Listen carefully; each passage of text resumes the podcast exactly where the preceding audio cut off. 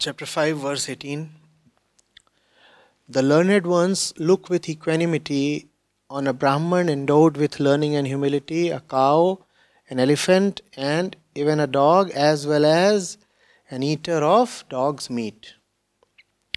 The question says, In what way is the vision of the learned one equal towards all of them? And is this sense of equanimity different from numbness or insensitivity? Obviously, when you look at these different beings with a worldly eye, all you see is differences, right? So there is the learned Brahmin, then there is the cow, the elephant, the dog, and then there is the eater of the dog's meat. So these uh, five entities have been mentioned, and it is said that uh, the one who is really learned looks equally upon all of them. The questioner is asking what is this equanimity and how is this different from numbness or insensitivity. Looking at differences is an intermediate state of consciousness. The lowest state is when you do not see any differences. Hmm? For example, a drop of rain. It was raining this afternoon, right? And the droplets made no difference between the Ganga, a shrine, a dog,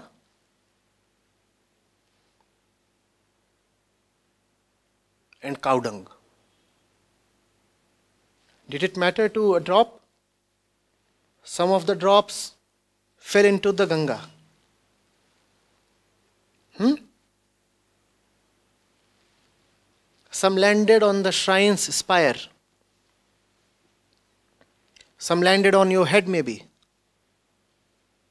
Right? Some of them did land on your head. And many a drops would have landed on cow dung. That is not equanimity, that is deadness. That is lack of consciousness. That is the lowest level of consciousness. The drop is endowed with no consciousness at all, therefore, it makes no difference.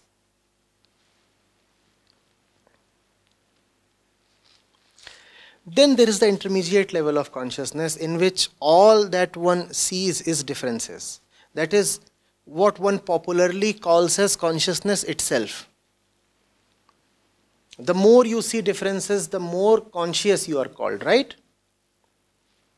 Hmm?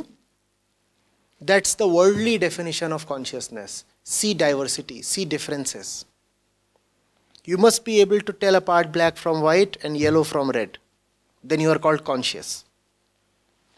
If you are lying and somebody shows you yellow and red and you can't differentiate between them, you will be probably called drunk or little unconscious or whatsoever.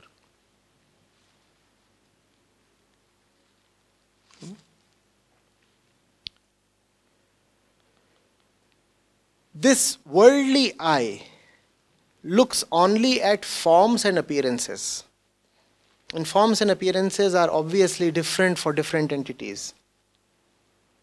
It does not go deep into the essence of things.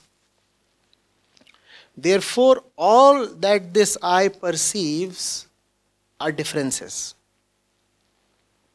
The ego lives in differences. If there are differences only, then the ego has something to do, right? There is this and there is this, so I have to make a choice, I have to achieve something, I have to reject something, I have to find something. Hmm? Then there is a higher level of consciousness that is being referred to in this verse. At this level, the looker wants to penetrate beyond the appearances into the underlying reality. Where are the appearances coming from? And to whom are all these appearances? Where are all these appearances coming from? And to whom are all these appearances? Hmm?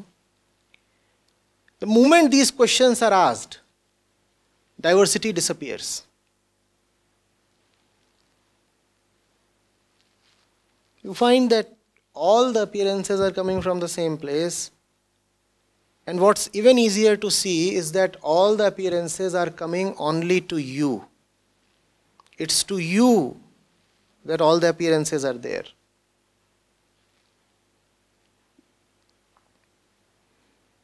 And why do you see all of them? You see all of them because you are searching for something, somebody who has so far remained elusive. You are the one who is seeing things, different things.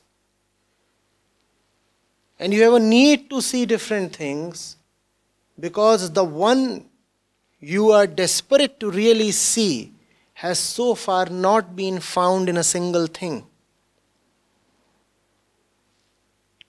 Now, how do you really differentiate between this and that? That's if you address the question to whom are these appearances? You could take the other route and go into the appearances themselves. What is it that all the appearances really want? I see them as conscious, right? At least the five entities mentioned here in the verse are all conscious entities. What is it that all of them want? And the moment you investigate into why those entities exist at all, why do they continue to breathe? Why do they continue to open their eyes and look at the world? You discover that all of them are looking for, searching for, crying for the same thing. How do you now distinguish between them?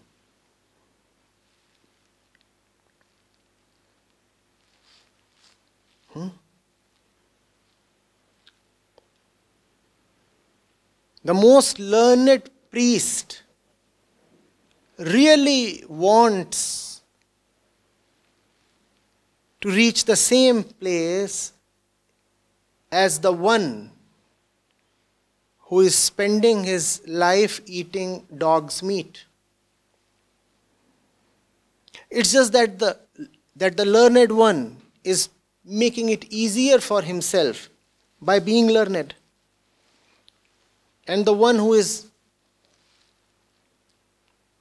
busy killing animals and eating them is not doing himself a favor by doing what he does.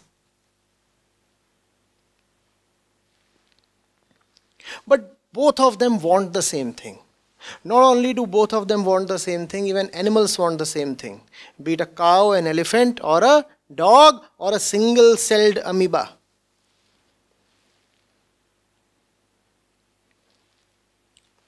As if life itself exists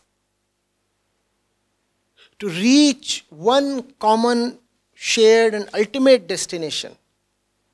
Doesn't matter what the life form is. Hmm? Looking from our position, it does appear, however, that a few life forms, and even among those life forms, a few categories are more suited to reach that destination. But that's only from our point of view. And no point of view is absolute, you see. From where man looks at himself, from where man looks at a cow and a dog, it actually does appear that liberation is more possible for a man than a cow or a dog. Hmm? But this conclusion should be taken with a pinch of salt. Why?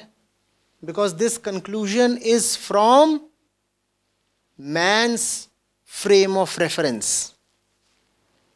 It's the man who is looking at himself as a man, it's a man who is looking at a cow as a cow. A cow does not look at itself as a man does. Right? We do not know what a cow is in a cow universe. We do not even know what a pebble is in a pebbles universe. A pebble appears inanimate to us. In its own universe, we do not know what that pebble is and how men look. Getting it? We do not even know whether a pebble universe exists at all. So,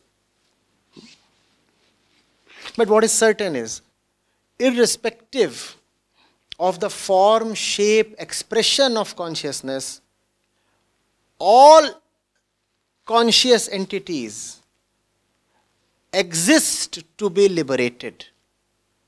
Therefore, at some fundamental level, you cannot differentiate between them. They all exist for the same thing. How to distinguish?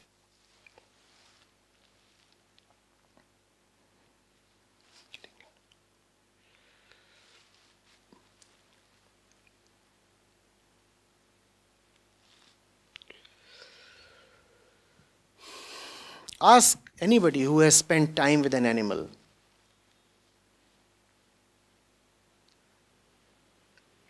And he or she will say that he is friends with the animal. The two of them actually talk. As human beings do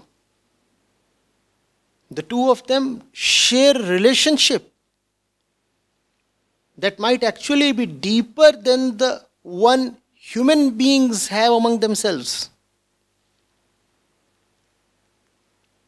If that kind of a relationship is possible with an animal, how will you distinguish between an animal and a human being? But that you see only when you first of all come close. If you do not come close, then from a distance you will see only the exteriors. And when you see the exteriors, all you see is differences. The cow is not the dog, the dog is not the man. They are all different. And if they are different, and if they are different from you, then they are foreigners, then they are aliens then they have nothing in common with you. Then their existence is totally exclusive of you, and then you can slaughter them. Therefore, if you are someone who relishes slaughter of any kind, it becomes important for you to keep a safe distance. If you will come too close, you will not be able to kill.